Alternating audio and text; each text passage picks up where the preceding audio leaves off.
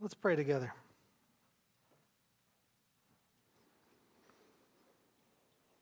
Father, as we have, we ask for grace that we don't deserve. We ask that you would help us to focus on you.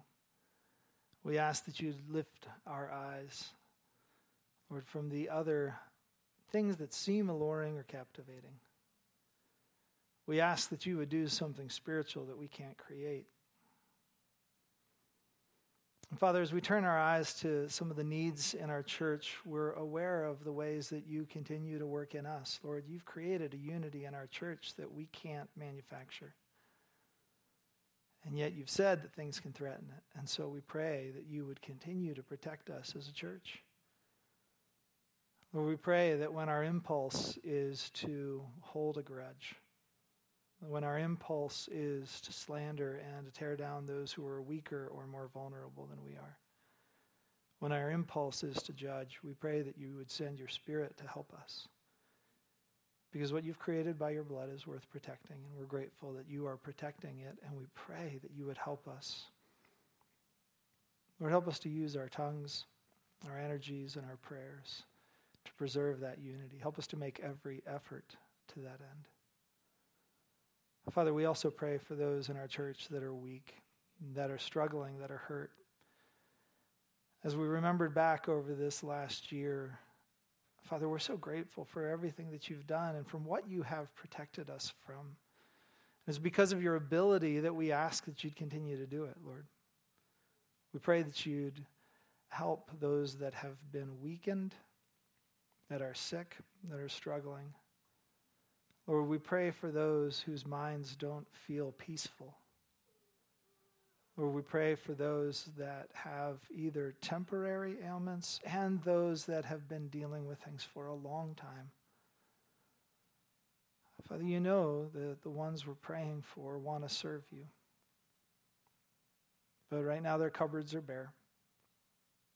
And so we're asking, Lord, would you rise up and provide what they need, provide the strength and the healing that they need provide the stability and the peace that they need.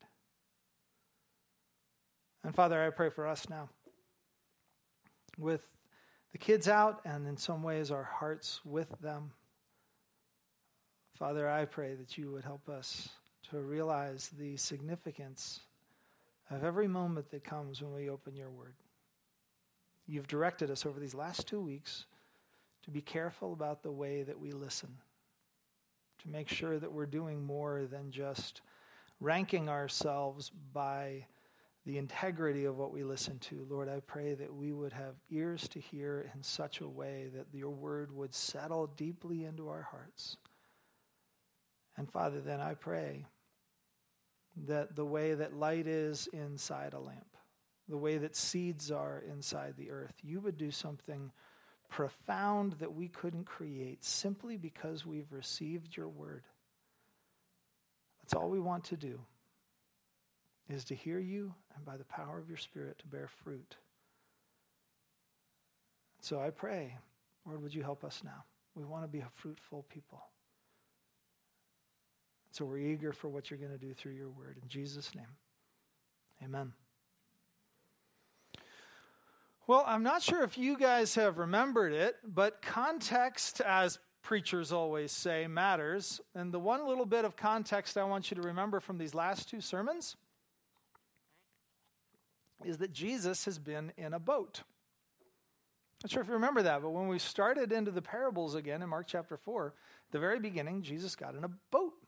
People were out there and so our story here that Sarah began to read for us continues in a boat. But the context of God on the water is not really unique to just Mark 4. It really relates all the way back to the passage that Judy read for us.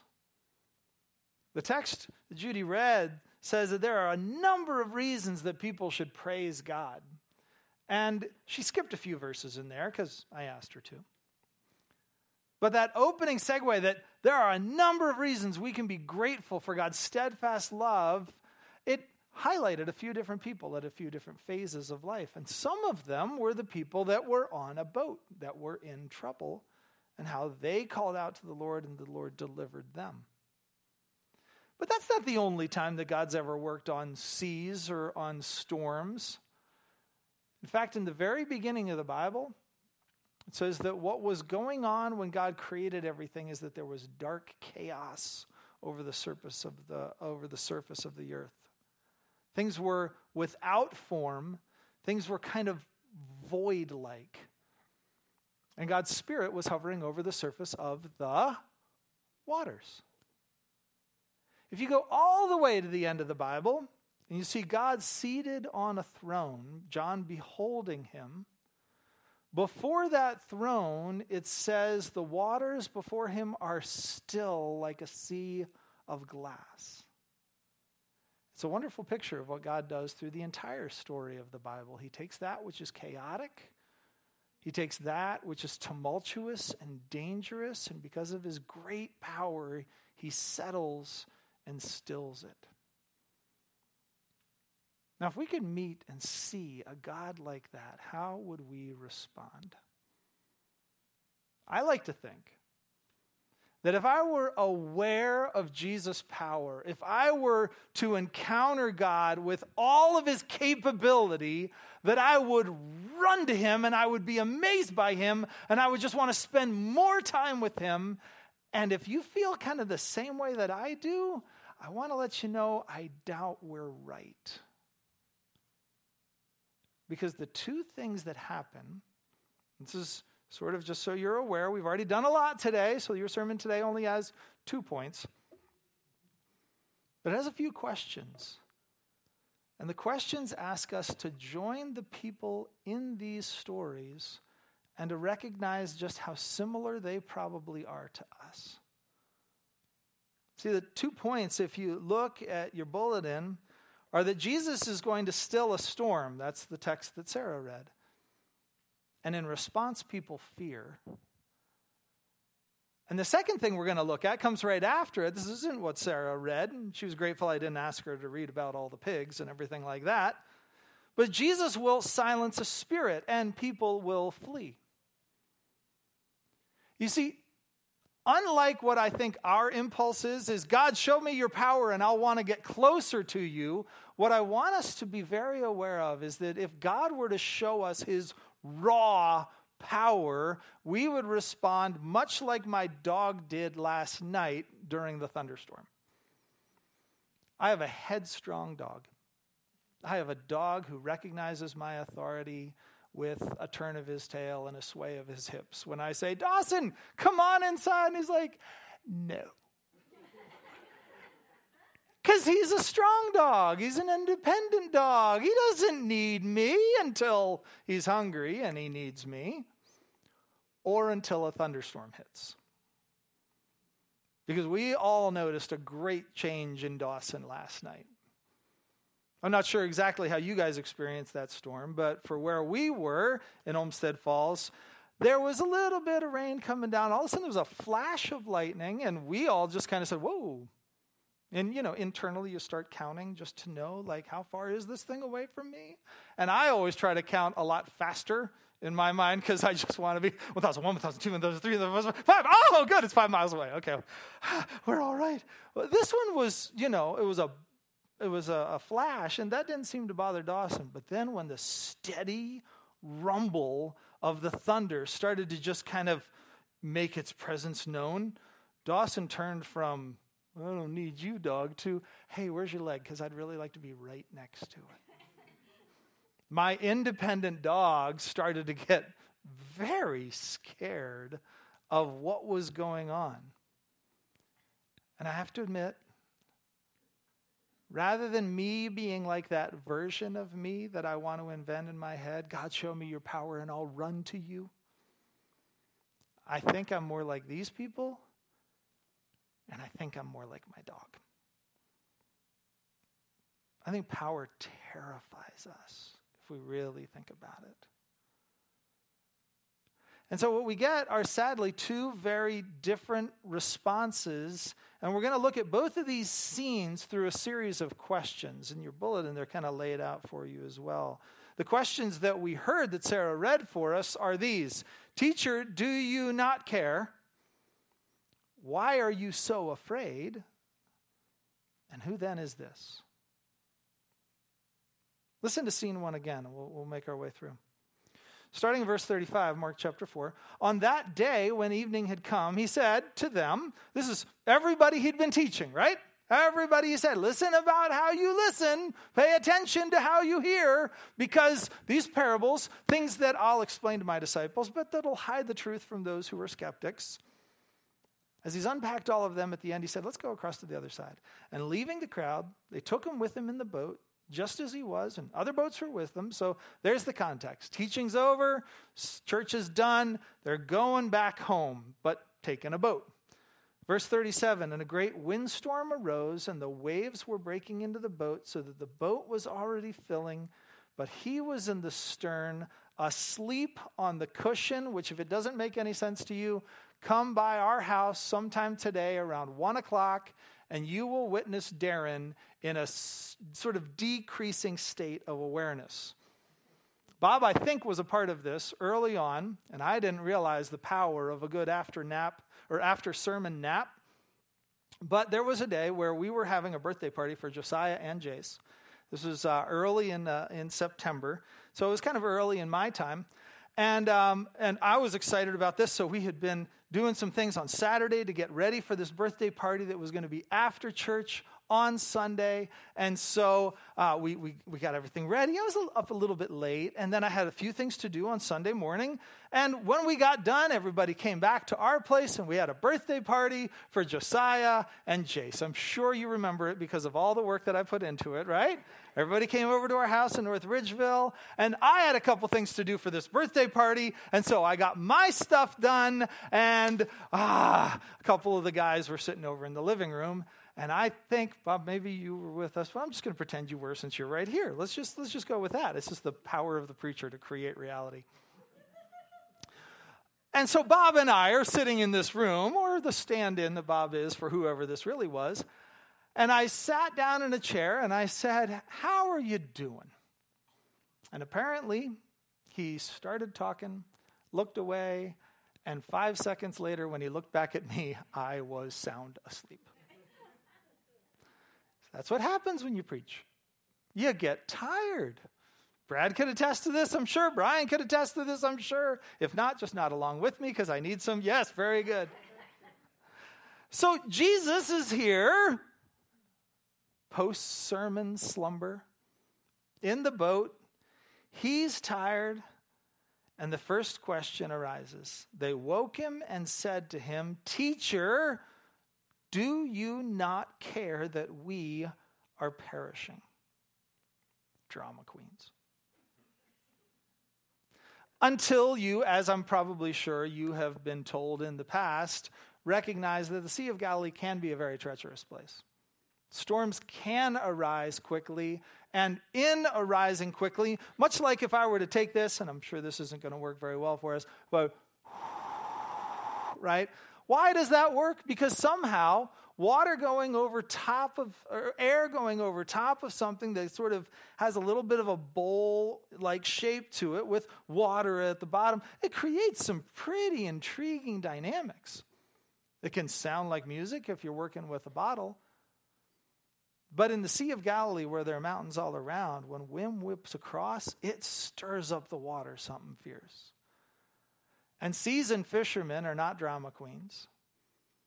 And so the danger is real. See, I think we can be really dismissive of these guys if you take the approach that I just took. Oh, what's wrong with you guys? I know how the story ends. What's your problem? Well, if that were the reality, we'd never have any problems, would we? I just broke it, Bill. How will this end? I don't know. Okay, I fixed it. How, how amazing am I? Thank you, Mike. Guys, danger is real. And if we want to rush past this first question and dismiss it and say that when these guys feel a threat on their life, we know what they should do. We want to jump to Jesus' second question What's wrong with you? Well, we're not really going to be able to benefit if we don't realize just how much life can be scary for us, can't it? Pandemics can be scary. Or if you look back on the pandemic and you wonder what's wrong with all these other people who were afraid, the weakness of everyone around you can be scary. How quickly somebody can churn up trauma and, and unsettledness inside of you, that can be scary. So the truth is, despite the settings, we've all got something that makes us feel incredibly vulnerable. And when we do, boy, that sense that we are in peril, and then the corresponding sense that God doesn't care is right there at our heels. This first question makes sense if we join the disciples, doesn't it? When you're scared and you feel alone, it's easy to accuse God like this. That's exactly what the disciples are doing. Jesus is asleep, and therefore he doesn't care. But that's not exactly the way the story ends, is it? Instead, he wakes up. Verse 39 He awoke and rebuked the wind and said to the sea, Peace, be still. And the wind ceased, and there was great calm. And he said to them, Why are you so afraid? Which seems like a really horrible question, a basic question, a did you not see the waves kind of question. But he interprets his own question to say, Have you still no faith? In other words, Jesus says that when we are afraid, we should trust. Jesus says that in one sense, though it feels a little cliche, the antidote to fear is faith. But not faith the way that it's used on Pinterest. Have faith, brother. Have faith, sister. Have faith in what? Faith always has an object. And Jesus is very aware that they got the object right Jesus. They're talking to him. What they were lacking is faith. Our society has done an odd thing, and it's to replace those. Our society today says we ought to have faith, but it's taken Jesus out of the equation altogether. So if you listen to any Disney movie, what are you supposed to have faith in? The inherent goodness inside of you, maybe something along those lines, the, the decency of humanity, the, the inner voice that you've got, something along those. I mean, that's every Disney movie, right? The answer is to be found inside you, not outside you. I find that to be terrifying. If every storm needs to be stilled by me, well, then I'm in great danger. The disciples, the experts of the sea, know very much that they're perishing. They know that they need to look outside of themselves, and they know that they're, they ought to have an object of some sort, but what they do is they take that object and they accuse him. And oddly enough, if you listen to the narrative of our day, even the atheists and the agnostics do that. Even in the conversations about how God may not be real or God may not be reliable, what they want to say is that God is lesser and he's worthy of accusation. Look at the Old Testament record. Of course, we would blame God for something. You see, society will do everything but to trust Jesus. We'll blame Jesus if he has to be in the equation, or we'll question Jesus if he has to be in the equation, or we'll slander Jesus if he has to be in the equation. Or if we actually have to trust, if we actually have to have faith, we'll find anything else to put our faith in. The biblical record is exactly what Jesus is asking. Why are you so afraid? Have you still no faith? Brackets in me, since I'm the one you're talking to. So, this is a question these first two questions really kind of set us into the narrative. Do you not care? Have you no faith? But their response in verse 41 shows what I was saying in the beginning. After asking that question, their response is that they were filled with great fear and said to one another, Who then is this that even the wind and the sea obey him? Now, I find the word great in that translation to be really interesting. They were afraid of the sea, they were greatly afraid of Jesus. But what was interesting is that the word great shows up a second time, little or first time before that, right? That's the second time that it showed up. Verse 39, it says, The wind ceased and there was great calm.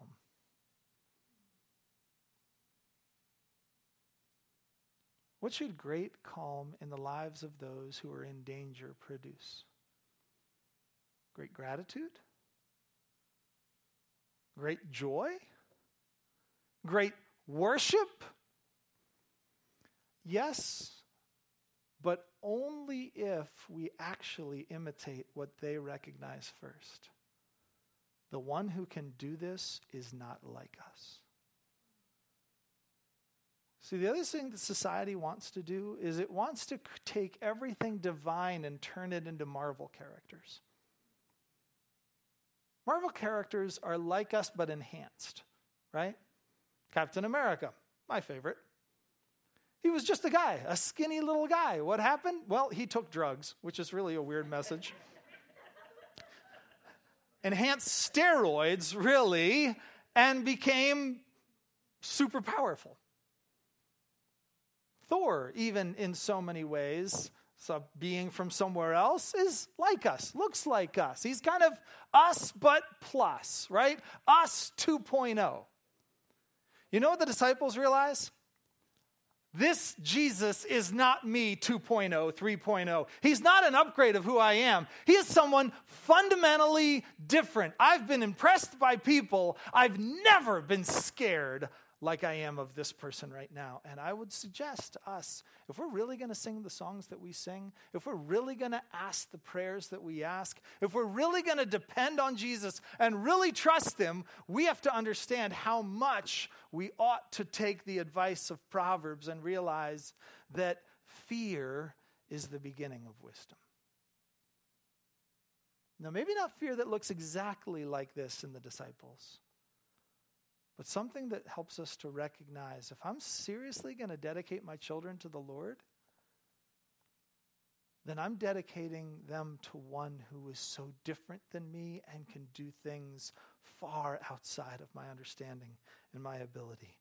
They were filled, verse 41, with great fear and said to one another, Who then is this? Even the wind and the sea obey him. They're not just asking an obvious question, they're asking Old Testament kinds of questions. Because the Old Testament answer to their question is not one of us, it's him.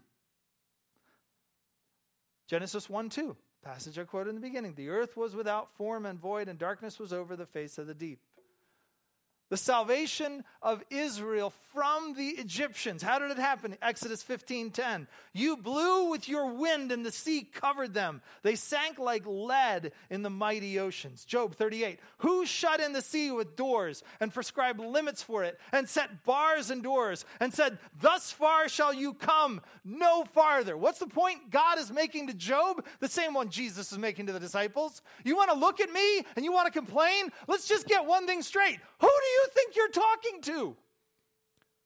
Who is it that you really think is on the other side of your prayer and your request?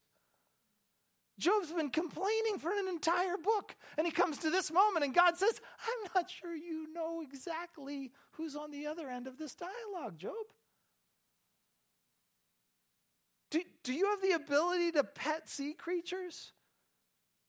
Do you have the ability to look into the heavens or just to look out onto the sea and realize I'm the one who shuts in the sea with doors? I'm the one who prescribes limits for it. I'm the one who sets bars and doors around it. I'm the one who says, yeah, that's far enough.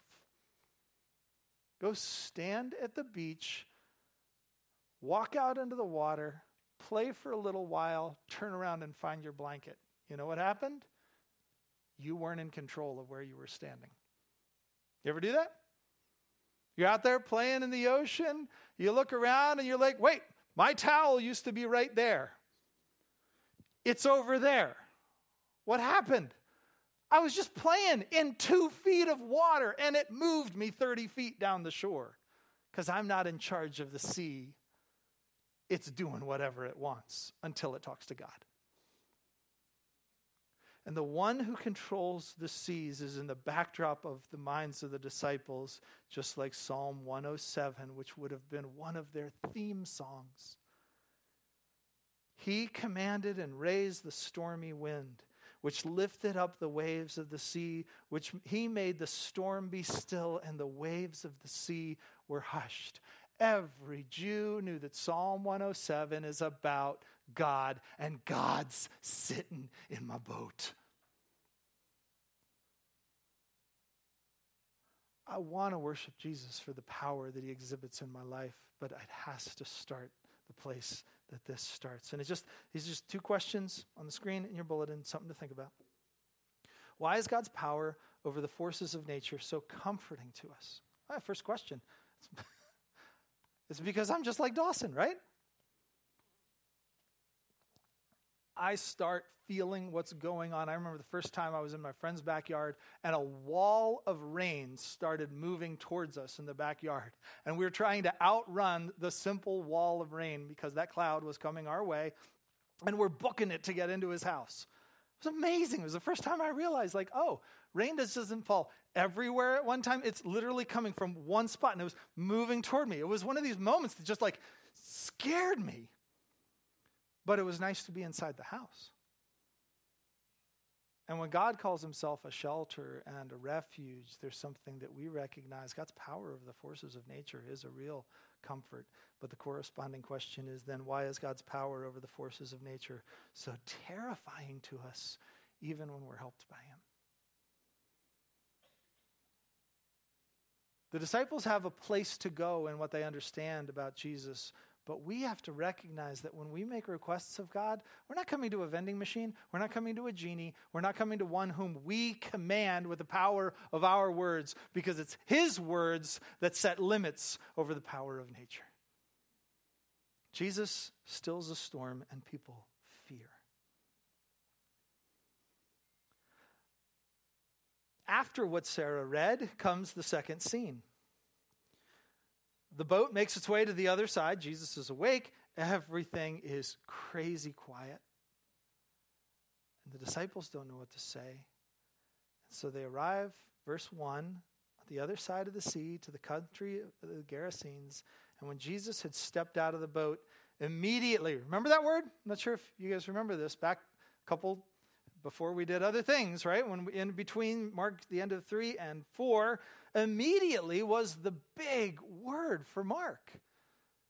And again, think of this less chronologically and more like by way of significance the significant of the moment is the way that Mark start, starts to describe the way people show up on the scene. And so something significant is about to happen. And so what happens? Immediately, there met him out of the tombs a man with an unclean spirit. He lived among the tombs, and no one could bind him anymore, not even with a chain. Why? Verse 4 For he had often been bound with shackles and chains, but he wrenched the chains apart, and he broke the shackles in pieces pieces. No one had the strength to subdue him. Night and day among the tombs and on the mountains, he was always crying out and cutting himself with stones. And if you're reading this right, you ought to feel two things at the same time. First, aren't you glad you weren't there to meet this guy? Because he sounds scary. He sounds powerful. He sounds uncontainable. He sounds like someone with, for whom there is no rival. And yet, at the same time, if you're also reading this, don't you feel horrible for this guy? At what point in his life did this start to happen? Presumably, we're talking about somebody who grew up had a mom and a dad, Maybe even a mom and a dad who dedicated him to the Lord.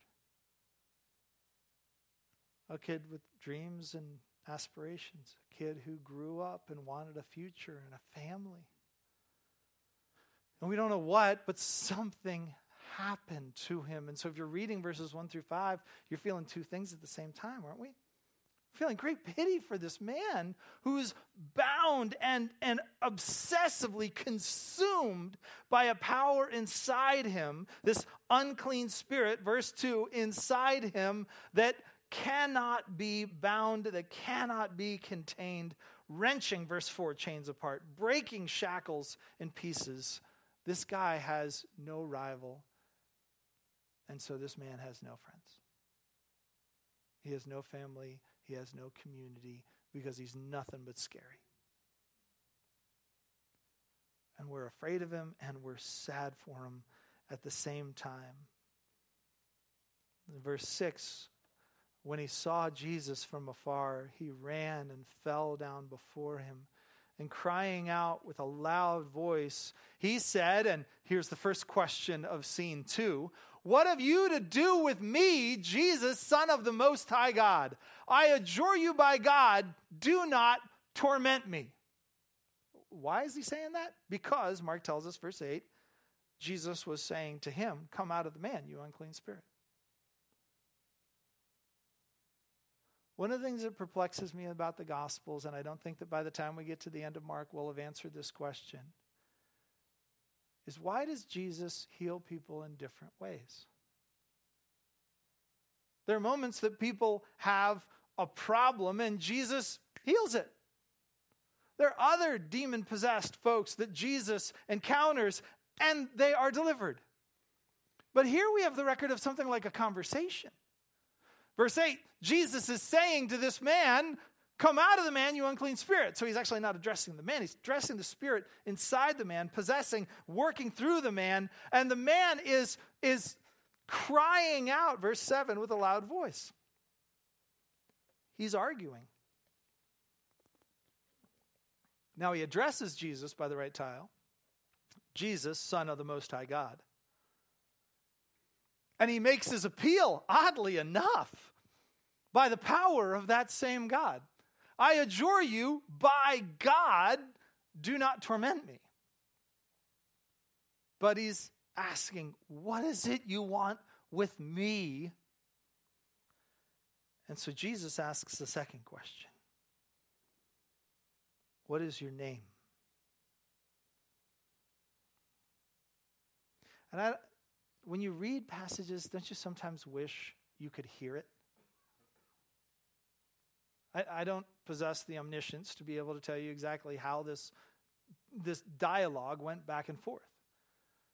I don't know exactly how this was, but one of my deep questions of verse 9 is who's he talking to?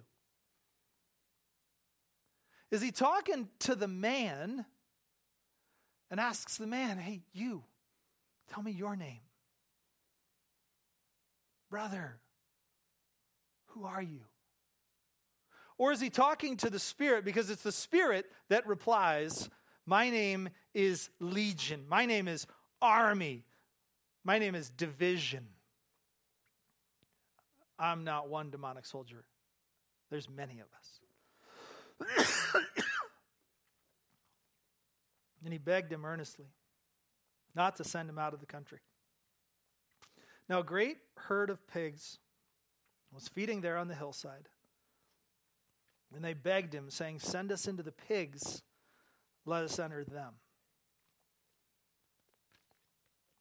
So he gave them permission.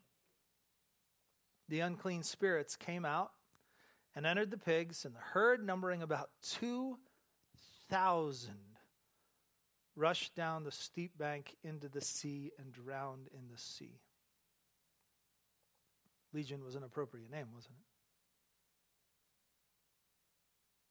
2,000 pigs motivated to their death because of 2,000 demons identifying with one voice, acting with one power inside a man, plagued by those that are now freed from him, rushing down a steep bank into the sea, drowning in the sea.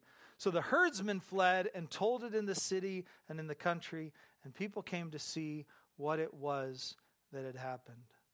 Third question I want to ask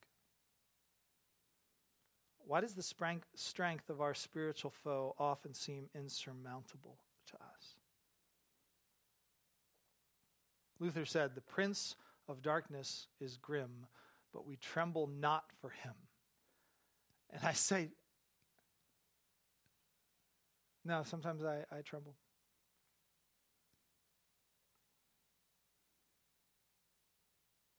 Sometimes I get so angry that I'm aware, man, I'm being tempted right now. And I feel I feel a trembling. Sometimes I hear of one more thing that seems to be plaguing our church.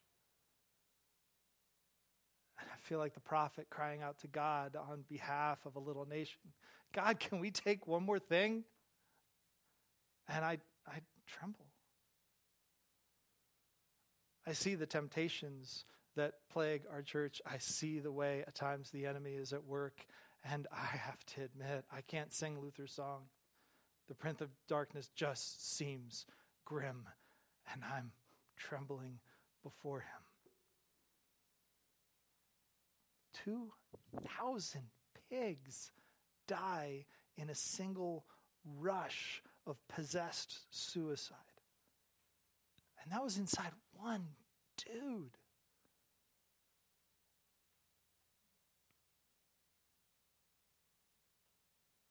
Guys, I know it's easy to try and read the Bible, which is an ancient book, through modern eyes and to say these are all metaphors, these are all parables, these are all just ways that ignorant people talked about realities they can't understand, and that's bunk. This is a reality of what has been happening since the beginning of time.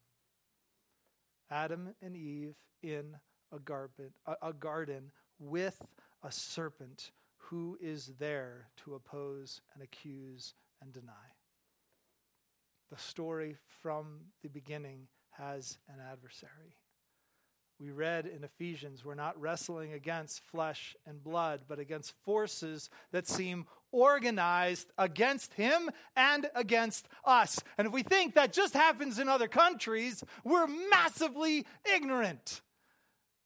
If we can't look and see that Jesus' name is only used as a curse word, if we can't look and see that God is only opposed and mocked, if we can't see that the foundational stuff God set up his kingdom upon, truth, family, identities that make us who we are, that all of these things are being attacked.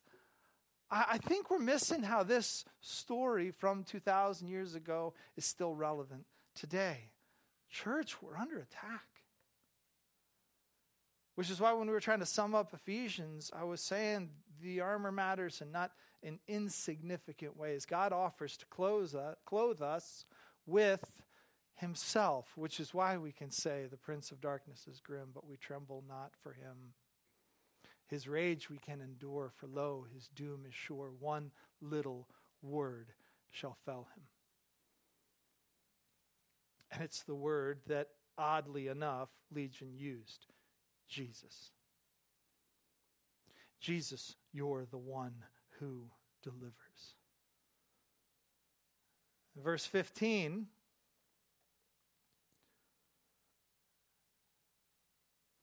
They came to Jesus and saw the demon possessed man, the one who had had the legion, sitting there, clothed and in his right mind, and they were afraid. Jesus stills a storm, and his disciples are afraid. Jesus silences a spirit, and the crowds are afraid. People are asking, who does this kind of thing? And so those who had seen it described to them what had happened to the demon possessed man and to the pigs. So they began to beg Jesus to depart from their region. Why?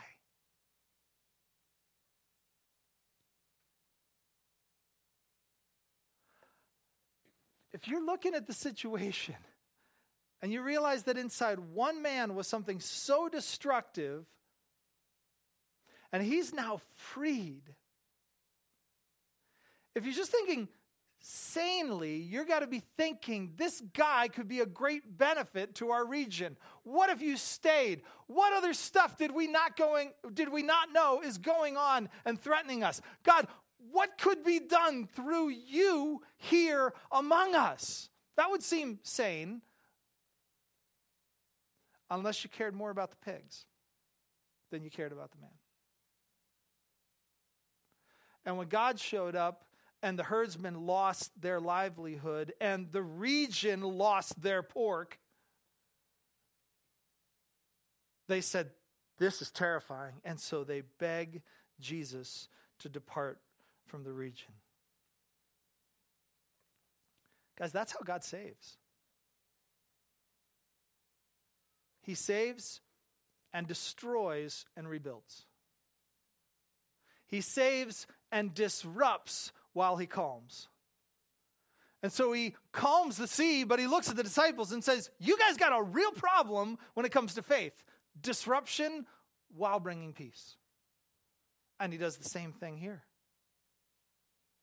And in the process, he exposes the hearts of everyone who's been watching and asks the question Do you care more about pigs or do you care more about this guy? Do you care more about your livelihood and your prosperity, or do you care more about the freedom of one who's been bound up for so long? We have to ask the question because Jesus says, You want to make it into heaven? Some of you are going to go eyeless. Some of you are going to have to go handless. Because frankly, it's better to cut off one hand and go without that hand into the kingdom of heaven. It's better to lose an eye and to make it into the kingdom of heaven half blind than it is to think that everything's okay while you're on your way to destruction. And Jesus asks us, Mark, the Spirit asks us, how is salvation that Jesus provides for us simultaneously so blatantly disruptive to us? Because the truth is, sometimes we ask Jesus to free us on our terms, and that's just not the way he works. Jesus frees according to his plans. So, verse 18 as he was getting into the boat, the man who had been possessed with demons begged him that he might be with him. But he did not permit him, but said to him, Go to your friends and tell them how much the Lord has done for you and how he's had mercy on you. And he went away and began to proclaim in the Decapolis how much Jesus had done for him, and everyone marveled. So, what I love about the difference inside this guy is that he's probably got the most costly story to tell if you think about it. Does Jesus ask the man formerly known as Demon, go take some seminary classes, get yourself cleaned up? I want you to learn about the Old Testament, go study Torah again, and then come out and be a mighty teacher for God. No. Does he tell him, I want you to think through the nature of who I am because I'm human, but clearly I'm not just human? What would be the balance of two natures in one man like this? Think about it, ponder it for a little while, and when you feel like you can explain it to other people, go away and tell them. No. What should you tell them? I used to be a naked, half crazy guy who could rip everything apart and nobody wanted to be around. I met one man and he changed everything. Who's the hero of that story? It's not the man formerly known as Legion, is it? See, if we're going to enter into this, then we're going to go through life talking not about us, but about Him. But when we have to talk about Him, we have to be able to get to a point of saying, you know, there have been times in my life that I, though a very strong sailor and rower and fisherman, have found myself just absolutely overwhelmed and I'll tell you the story. I blamed Jesus for not caring about me. And Jesus both diagnosed my faith and settled my storm at the exact same moment. And I just want to tell you, this guy is unlike anybody I've ever met. And something about him terrifies me, and something about him draws me to him. And I don't know what to make of him, but I'm just here telling you about Jesus. I grew up just like you. I had dreams, and then all of a sudden my life changed, and one demon after another after another. Suddenly there was so much going on inside of me. Nobody wanted to be around me. I was crazy. I was I was insane. I was ripping myself to pieces and tearing apart everything around me. And, and then I met him, and I'm wearing clothes for that reason. And I'm a little safer for that reason. Church, you're going to leave here and you're going to go out into a world who, frankly, just doesn't need to hear about you. They don't need to hear about everything you've done. Parents, you're going to raise your kids, and you don't need to tell them the Thompson or the Brogan way. You tell them about the kingdom of God. And the hardest thing for me is to get out of the way of the story of Jesus when I'm talking to other people. Because frankly, I still kind of like to be the hero. I like to have it be about me. I like people coming away thinking better of me. But if I take my place in this, I want to say here's what I contribute to the story weakness and fear, chaos and insanity, and the peace and the power came from Jesus alone. I think you'd like to get to know him. He's pretty cool, he's pretty powerful, he's pretty amazing. And to me, that's what it would mean to respond to God's power in utter humility. So, church, be like the guy formerly known as Legion. Be like the disciples whose understanding of Jesus needed to be completely blown apart so they could worship him the right way. We're only in chapter 5. We've got so much more to learn about who he is. But he's done enough in your life that you could tell other people about him now.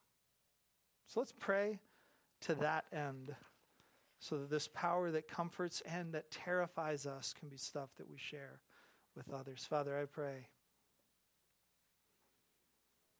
that you would never be boring to us, that we would never be more impressive in our own minds than you are.